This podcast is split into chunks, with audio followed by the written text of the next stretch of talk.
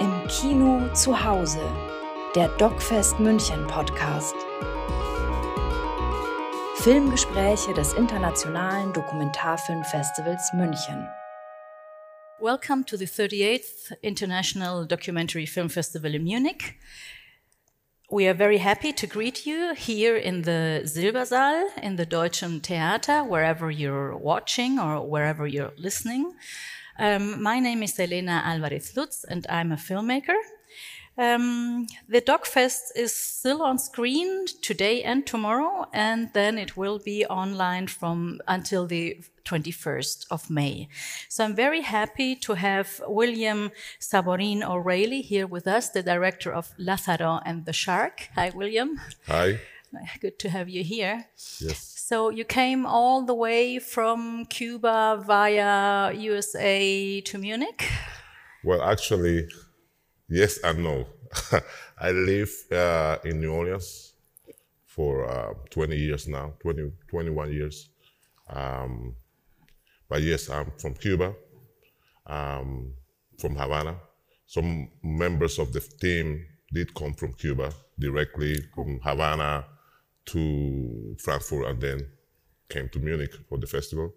My brother, who is also from Cuba, from Havana, he lives in Germany for since 2008. So, uh, yeah.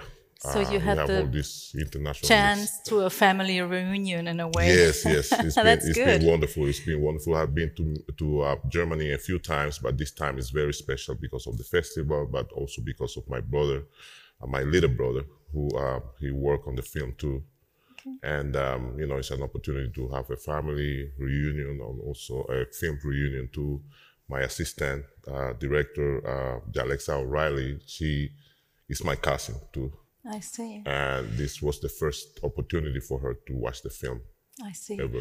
So it's a very Cuban issue, this diaspora. This you have to Right. ruin, you have to take chances to get to meet the people you Yeah. want to meet, and that's also a little bit the theme of your film. It's like yes. being in and out, and Right. how Yeah. you're kind of keeping up the relationships. Mm, yeah. How did you meet the people?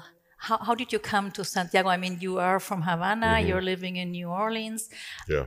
How did you get to Santiago de Cuba? Yes, good question. My uh, executive producer, Tomas Montoya, he is from Santiago. He grew up there in Santiago, and um, he came to New Orleans in 2004. And uh, we met, and you know, I had been to Santiago de Cuba a couple of times during my youthful days in Cuba, and I was really impressed and intoxicated by the culture, street culture, and specifically conga. And uh, well, me and Tomas, we talked about it, and I had just Katrina just had um, happened in New Orleans, and I made a short film about Katrina. And Tomas saw it, and he got inspired. He said, "Yeah, man, you know, watching that, what you can do. What about making a documentary about the congas in Santiago?" And um, you know, he knew everybody there, so we planned a trip, re- research and development. And 2006, we went there for the first time and then we met Lazaro. We met the shark, but you know, distance. And then we met, a, you know, a lot of people. We were doing interviews and we were recording a lot of our parades, and but we didn't have a story yet, of, of course, So you met Lazaro before becoming a father. Before becoming a father. He came, Wow. he became a father in 2013, and uh, we met in six, six, seven years earlier. He was, you know, very, uh, uh, yes, uh, so much energy and such a charismatic uh, person. Because it's a very, very specific and kind of new kind of protagonist, like being this young man Right. leading a conga, Yeah. having all these hopes to win, Right. and at the same time having a very hard time being uh, with this relationship with his wife who is abroad, Mm-hmm. Right. and having three children. Right. Whi- which he has to take care of. So Right, that was right. like a, un golpe de suerte, no? Uh, right. It was- lucky yeah, for yeah. you as a filmmaker. Uh, it changed the whole thing. The way that we were approaching uh, the story, our trips to Cuba, our dreams and aspirations for the film. Remember, Cuba was in a, I call it that Cuba is in a, in a perpetual state of transition. You know, you're always hoping and waiting when this is gonna end. You know, when it's gonna, and then at the time, Fidel Castro was still alive. And um, so we were waiting to see, and then we want to tell the story before he dies because everything changes, maybe, hopefully. And so we were in a rush, but at the same time, when I, we find out, and my brother is there, and we find out that Lazaro's uh, wife is pregnant, I say, man, and they are triplets. Oh man, this is the whole game changer. You know, we have to focus on this. And then we find out that she's gonna be sent to Venezuela that's another, you know, huge dramatic bucket of, you know, dramatic nuggets in the in the story. And um, so we say, well, let's just focus on this. At the same time, we were already doing the poet a little bit because he was a staple in Santiago for a long time. So we were following him a lot. And he was so witty with his chantes, chants, and he always have something new to say or the new song. So we kept in touch with him. And then we found out his wife had, had a kid too. And then we say, well, we know that we have this theme, this uh, fatherhood or parenthood theme in the film that we have to explore. Um, now, these are uh, a black community. These are black characters. And there's this stigma, at least in the US and Latin America, this stigma that, you know, fathers or, or men of colors are not always present as a parent. And that's a theme that we were lucky to have such a wonderful characters of human beings taking care of the kids that we saw it was strong. And especially with Lazaro, like you say, is three of the same age. you know, it's different. It's I different. mean, I've, I've never. It's it was really the first time I saw this image of three children mm-hmm. crawling mm-hmm. like kitten, uh, right. one after the other through the. And I said, "Wow, what right, is this?" Right, right. I was yeah, really wow. what an yeah, image! I, I, mean, how lucky were yeah, you? I was I was lucky about it. I have to tell you. You see that scene at the, the first scene of the, the introduction of Lazaro in the film and uh, if you see, you see that when you watch it again, you see Lazaro is so so sweaty, and he's coming from lines and lines and lines to get you know supplies and food for his for his children. And I was in that house waiting for Lazaro for like four hours, sweating, sweating. And I got you know I, I shot the, the the triplets for a while and played with them. It was just me by myself, and um, and uh, eventually Lazaro came upstairs with his bag of you know, chicken and all that stuff. And I was so happy to see him, and he was so happy to see me too.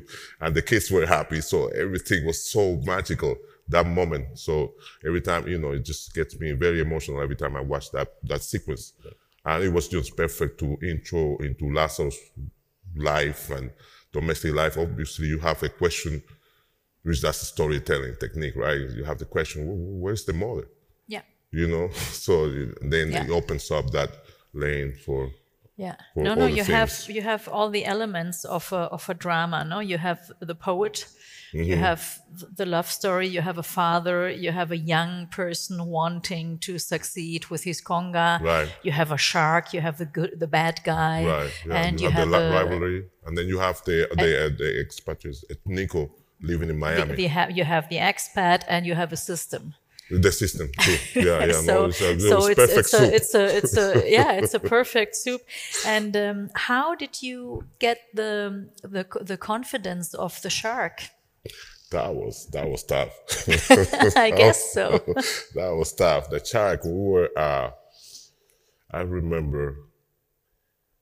Uh, it took me like two years. And when I say two years, remember, it's like a carnival in July you have to wait until the, next carnival to get you know that footage, that festive footage. But then in between, there's stuff, the stuff that happened in their life, and I knew at that point that carnival and conga was just going to be a pretext to tell a deeper story. You know, Cuba under the surface, and that for that reason we needed to get there between carnival season when life is normal and then in order to get really deep into it, I had to get the, the trust of the shark because I had already Lazaro's trust.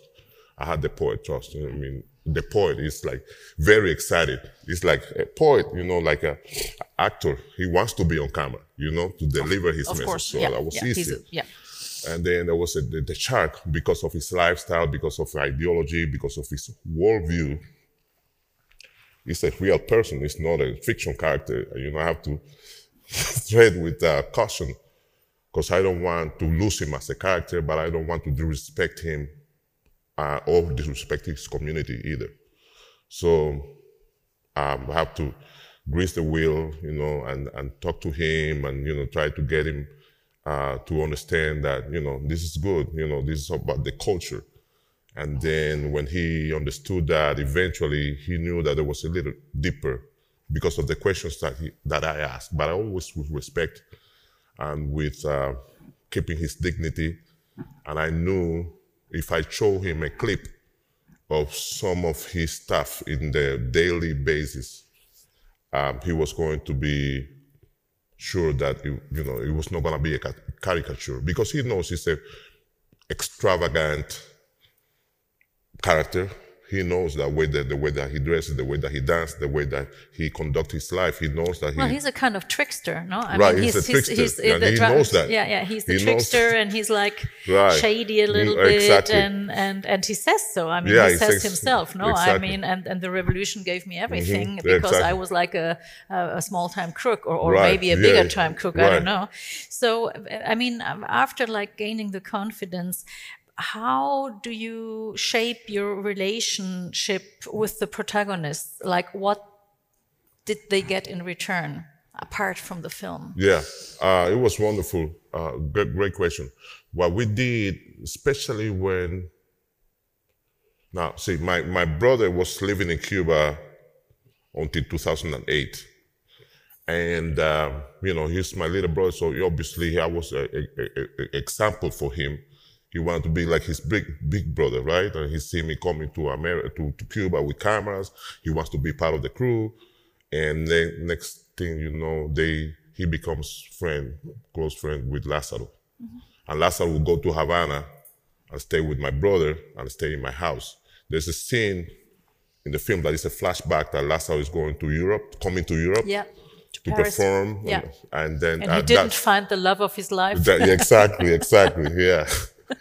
My brother f- uh, filmed all that um, scene, um, you know, from Havana, Havana airport, all that stuff, you know, the fairway, yeah. And then, so Lassa will get that satisfaction to have a friend that he met that is following him around with the camera. I mean, for a young man to have somebody following the camera is a big boost of confidence. Then, eventually when he got the the kids, I said, this is a great opportunity for me to give back. You know, I bring stuff for the kids, you know, and stuff. Obviously, I, I win their heart of his and his wife. But then later, you know, things get complicated, complex. For example, I tell you this, the scene that the, the mother comes back, and I hope I'm not, there's no spoiler, but she comes back and, uh, and then we are there to wait for her. We had to travel from New Orleans, Miami, Miami, Havana, right away, just like really quickly, uh, quick, you know. And then we got to Havana, to Santiago. She was arriving, as supposed to arrive at six in the afternoon, and she didn't arrive until three in the morning. That bus, that scene, the bus she comes, it's three in the morning. She hasn't seen her children. It's uh, it's um, in two years. It is a very tense and very sad moment. You know, obviously she is in a very terrific, yeah. and it's just a very, very vulnerable state. Uh, and and I think be embarrassed if I was her because of the children don't recognize her, and you know I'm with there with the camera, and the mic. It was like three people, but still small house. So after that, I said, man, you have we have to do something with this for this for her. You know, I didn't know what to do exactly. You know, and then uh, told me that they were gonna um, get married. I said to my crew, okay, well, let's, shoot the wedding and give it to her as a present, you know, and the, all the pictures and everything. But then we go back to America and then we're looking at the, all the footage of the wedding and, you know, we put a mock scene together and say, oh, this is too good. it's got to be in the film. But she, I wish, yeah, yeah. But she, but that's at the same time, I think that she was really happy with the pictures, and we gave her a DVD of the whole wedding and all that stuff. So you do things like that, you know. you, You, you exchange, Exchange. things. You know, and, something- and were you also asked for money? I, I just asked because Did- I have been filming in Cuba mm-hmm. and did they ask for money? every step. Yeah, yeah, yeah, yeah. Oh, yeah. They, you are, they ask for money, of course, you know. But there's all th- th- there's ways for us filmmakers and artists in a collaboration not to feel like you are bribing somebody. I felt like a you. like a golden goose. Right. That that has to be like right, right, like- right. No, no, no. You, you, you have to, um, you have to kill that uh, as soon as you can, you know. And and the way that we did it, like I say, for you know, you shoot uh, uh, weddings or a birthday or or something that they don't even expect, and you're there. So and it works with both ways because you give them something that they don't expect, but at the same time you get in their trust. And then the minute that they feel, you know, you know you are into something when you um we have you have filmed like two hour two or three hours of recorded audio and they don't even notice that nobody knows and everybody's so relaxed. Now you know that you have the trust of the community mm-hmm. that or the there. family or the character and that's golden. And if you didn't have to pay for that then you ne- never have to pay for it because they know and, and at some point elena right? We knew that they were not taking us serious in terms of like or at least me because I the, the, a lot of a lot of uh, trips I went there by myself with my camera, small camera. Yeah. So I'm there, you know, filming from my my knee, um, sometimes here, um, and I Yeah, knew you- that, and it was because it took such a long time. over years, of course. If, Yeah. if you film over years and you have this relationship with these people over years, you're like part of the family. Right, And I mean, and you're Cuban and you're Yeah, also right. uh, trustworthy because you're not white. And uh, so that, I, I Mm-hmm. guess that helps a lot. That helps a lot too. And then uh, there's also thought that, oh man, this, he said that he's making a film, but he's not, he's not making no film. It's just his hobby, you know? he's, he's enjoying. And that helped. Yeah, that yeah, helped he's too. enjoying the conga. yeah, he's, this is just a crazy Yeah. guy using that as excuse to keep coming here. yeah, yeah. And then, you know, the longer it goes, the, the, you know, they forget about it. Yeah. And what you said before is that since years, everybody is like waiting for in this transition times, Right, political yes. transition times. So we had, I mean, here in Germany, we had the the the, the GDR and the, and the Federal Republic, and then the wall came down, and then things were changed very very quickly for the German Democratic Republic. And uh, today, if, also if you really see it, it's like 40 years now. So they're not very happy, and things haven't been done very well. I mean, it was just like a takeover from the from the Federal Republic, and with all the political um, uh, system was let's just put over there and said, now we're going to show you how to do things. Right. And uh, I think the situation in Cuba, I mean, everybody hopes for something to get better. Everybody, or many people hope for change. Uh, the revolution is in a kind of wicked situation because they have all the aid by the capital, by the tourism and everything, which is obviously capitalistic. And um, but is there a kind of third way? I mean, is there, for example, there is only revolution or fierce U.S. capitalism? Is there something in between that people are working on? Is there something, or is it going to end and then the all the Miami expats will come and say, "Now, look, we're going to show you Yeah. how to do this." Great, great question. Um, the first of all, I think that the time that we used to look at the Cuban diaspora as uh, South Florida or Miami only, those times are gone. We have uh, Cubans all over the world, uh, successful Cubans, very intelligent, very democratic. They have come, and for a long time, Cuban have uh, mixed Cuban children that have grown up here in, uh, in Europe, in America, and different parts of America. So, but yes, the community, South Florida community, Miami, is very, you know, it's been there since 1959, basically, and they created this city. So it's like West Berlin and East Berlin, Havana, you know. So I get that point. um, unfortunately, I think um, that is going to be